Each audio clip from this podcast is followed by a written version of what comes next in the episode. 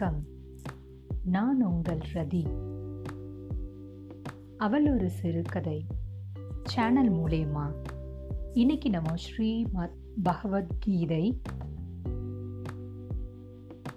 அந்த புத்தகத்தை அவர் ஆ பெருமாள் அப்படின்றவர் அவரோட புரிதல் வச்சு நமக்கு இந்த பதிப்பகத்தை கொடுத்துருக்குறாங்க. இதில் அவர் என்ன சொல்றாரு அப்படின்னா குருஷேத்திர போர் தொடங்கும் முன்பு அர்ஜுனனுக்கு ஏற்பட்ட மனமயக்கத்தை போக்க பகவான் ஸ்ரீ கிருஷ்ணர் அருளிய உபதேசம் கீதை என்பது எல்லோருக்கும் தெரியும். அது ஏதோ அர்ஜுனனுக்கு மட்டும் பகவான் கூறிய அறிவுரை என்று எடுத்துக்கொள்ளக்கூடாது மனித குலம் அனைவருக்கும் அவர் கூறிய அறிவுரை அது. ஆனால் எத்தனை பேர் அதனை அறிந்துள்ளார்கள்? வடமொழியில் புலமை உள்ளவர்களுக்கும் வேதங்களை படித்தவர்களுக்கும் கீதையை நன்றாக அறிந்து இருக்கலாம். ஆனால் கீதையின் முழு சாரத்தையும் அறிந்தவர் யாராவது இருக்கிறார்களா? நான் முழுமையாக அறிந்து விட்டேன் என்று எவராவது கூறினால் அதைவிட மூடத்தனம் ஏதுமில்லை. எப்படி பைபிளை ஒவ்வொரு முறை படிக்கும் போதும் அது புது புது அர்த்தம் தருகிறது என்று கூறுகிறார்களோ? அதுபோல் கீதையையும் ஒவ்வொரு முறை படிக்கும் போதும் புது புது அர்த்தங்கள் கிடைக்கத்தான் செய்கின்றன. எத்தனையோ மகான்களும் ஞானிகளும் கீதைக்கு பொருள் கூறி இருக்கிறார்கள்.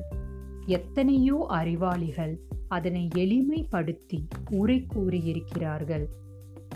எனக்கென்னவோ அவர்களால் ஒரு அளவுக்கு கீழே இறங்கி வந்து பொருள் கூற இயலவில்லை என்றே தோன்றுகிறது. மேலும் வடமொழி சொற்களின் தாக்கம் அதிகம் இருப்பதால் நமக்கு அது அந்நி அந்நியமாகவே படுகிறது.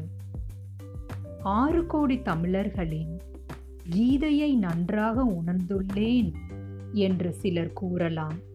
கீதையை நானும் படித்துள்ளேன் என்று மேலும் பலர் கூறலாம்.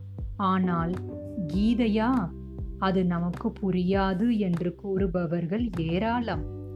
அதற்கு காரணம் அப்படிப்பட்டவர்களையும் சென்று அடையத்தக்க அளவில் கீதைக்கு யாரும் எளிய நடையில் பொருள் கூறவில்லை என்று எண்ணுகிறேன். நானே எனது ஐம்பத்தாறாவது வயதில்தான் கீதையை படித்தேன். படிக்கும் போதே பல வடமொழி சொற்களுக்கு விளக்கம் தெரியாமல் தவிர்த்து போனேன். எனக்கு வடமொழியில் போதிய அளவு அறிவு இல்லை என்பதை ஒத்துக்கொள்கிறேன்.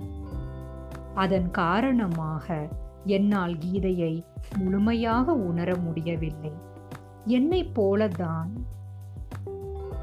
ஏனையோருக்கும் தவிர்த்திருப்பார்கள் என்று என் உணர்கிறேன். டாக்டர் பட்டம் பெற்ற அறிஞர்கள் கல்லூரி மாணவர்களுக்கு பாடம் கற்பிக்க முடியும். ஆரம்ப பள்ளி மாணவர்களுக்கு அவர்களால் பாடம் நடத்த முடியாது. ஏனெனில் அவர்களால் ஓரளவுக்கு மேல் கீழ் இறங்கி வந்து சொல்லித்தர இயலாது. கதா கலாட்சியம் செய்யும் வேத விற்பன்னர்களை கிராமத்துக்கு போய் சாதாரண தொழிலாளிக்கு உரை நிகழ்த்த சொல்லுங்கள் தவித்து போவார்கள். சொல்பவர் மட்டுமல்ல கேட்பவரும் கூடத்தான். சாமி நல்லாதான் கருத்து சொல்கிறார். நமக்கு தான் புரிய மாட்டேங்கிறது. என்று அந்த பாமரன் தன் அறியாமையை வெளிப்படுத்துவானே தவிர தனக்கு சமமாக அவர் இறங்கி வரவில்லையே என்று குறை கூற மாட்டான். அடுத்து கல்லூரி பேராசிரியர்கள். கவிதை நயம் கரு கருத்து செறிவு. இலக்கண சுத்தம் என்று பாடம் நடத்துவார்கள். அடுத்து உயர்நிலை பள்ளி ஆசிரியர்கள் ஓரளவு உரைநடையாக கூறினாலும் அதில் பரீட்சைக்கு படிக்கும் எண்ணம் ஏற்படுமே ஒழிய அறிவை வளர்க்கும் ஆற்றல் வராது. அடுத்து குழந்தைகள். அவர்களை கவர படக்கதைகளாக புத்தகங்கள் வெளியிடுகிறார்கள். சிறுவர்களும் அதை விரும்பி படிக்கிறார்கள். இந்த நான்கு நிலைகளை தாண்டி ஒரு கூலியால். விவசாயி வேலைக்கு செல்லும் தினக்கூலி இவர்களை அறிய செய்வது எப்படி? உழைத்து ஓய்ந்தவர்கள் படுக்க செல்லும் முன் களைப்பாறுவார்கள் அல்லவா? அப்போது பாட்டாகவோ கூத்தாகவோ கதைகளாகவோ கூறும்போது அவர்களுக்கு அது எளிதில் விளங்குகிறது.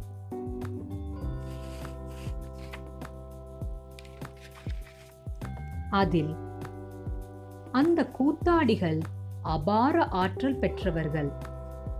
ஒரு ஹார்மோனியம் வாசிப்பவர் ஒரு பெண் அல்லது பெண் வேடத்தாரி மூன்று அல்லது நான்கு ஆண்கள் இவர்கள் ஒரு குழுவாக செயல்படுவார்கள். எடுத்துக்கொண்ட கருத்தை அந்த பகுதியில் உள்ள வட்டார மொழியில் கூறி சில பாடல்களையும் பாடுவார்கள். அந்த சமயத்தில் வந்த புது படத்தின் பிரபல பாடல்களின் மெட்டுக்களை கதையை புகுத்தி பாடுவதால் பாமரர்கள் ரசிக்கிறார்கள் புரிந்து கொள்கிறார்கள். இப்படி இவர்கள் கூத்தின் மூலம் கூறும் கருத்துக்களை கதா கலாட்சேஷ் ஷேபம் என்பவர் செய்பவர் கேட்டால் கர்மம் என்று தலையில் அடித்து கொள்வார். ஆனால் அவராலும் முடியாத ஒரு அரிய செயலை அந்த கூத்தாடி செய்கிறார். பாமரனுக்கு அந்த கருத்து போய் சேருகிறது. என்னையும் அந்த கூத்தாடியாக பாவித்து இத்தொடரை எழுதுகிறேன். என் எழுத்துக்களில் பாமரத்தனமும் அறியாமையும் இருக்கலாம். ஆனால் என் எண்ணம் சுத்தமானது. பாமரனுக்கும் கீதையை படிக்க வேண்டும் புரிந்து கொள்ள வேண்டும் என்பதே என் எண்ணம். அறியாமையால் நான் செய்யும் தவறுகளை அறிஞர்கள் சுட்டிக்காட்டலாம் தட்டி கேட்கலாம் தவறுகள் திருத்தப்பட்ட அந்த திருத்தமும் மக்களை சென்று அடையட்டும். இனி இப்புத்தக அமைப்பு பற்றி. கீதையின் சாரத்தை அதன் புனிதம் கெடாமல் தந்துள்ளேன். வரிக்கு வரி மொழிபெயர்ப்பு என்ற நிலை மாறி மொத்தமாக என்னதான் கிருஷ்ணர் சொல்கிறார் என்பதை கூறியிருக்கிறேன். ஒவ்வொரு அத்தியாய முடிவிலும் அந்த அத்தியாயத்தை சார்ந்த என் கருத்துக்களை நான் படித்து கேட்க அறிந்த உணர்ந்த சம்பவங்கள் சம்பவங்கள் மூலம் விளக்கி இருக்கிறேன். சரி. கீதை என்றால் என்ன? இதன் அவசியம் என்ன என்று பார்க்கலாம். கீதை ஒரு வாழும் வழி. திருக்குறள் அறம் பொருள் இன்பம் என்று மூன்று பகுதிகளாக பிரித்து மனித வாழ்வை எப்படி நடத்த வேண்டும் என்று அறிவுறுத்துகிறது. ஆனால் கீதையோ மனிதன் எப்படி வாழ்ந்தால் வீடு என்னும் மோட்சத்தை அடைய முடியும் என்பதை நமக்கு உணர்த்துகிறது. இது பகவானே தன்னை அடையும் வழியை நமக்கு உணர்த்த அளித்த அறிவுரையாகிறது. வெறும் போரை மட்டும் கூறுவதனால் பகவான் தான் விஸ்வரூபம் எடுக்கும் பதினோராவது அத்தியாயத்துடன் இதனை முடித்து இருப்பார்.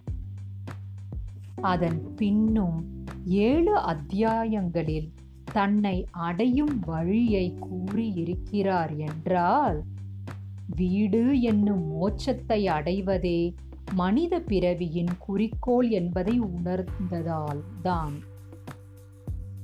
இருந்து சொர்க்கத்துக்கு செல்வதே இறுதியானது என்று எண்ணி இருந்தன எனக்கு சொர்க்கம் வேறு மோட்சம் வேறு என்பதை உணர்த்தியது கீதைதான்.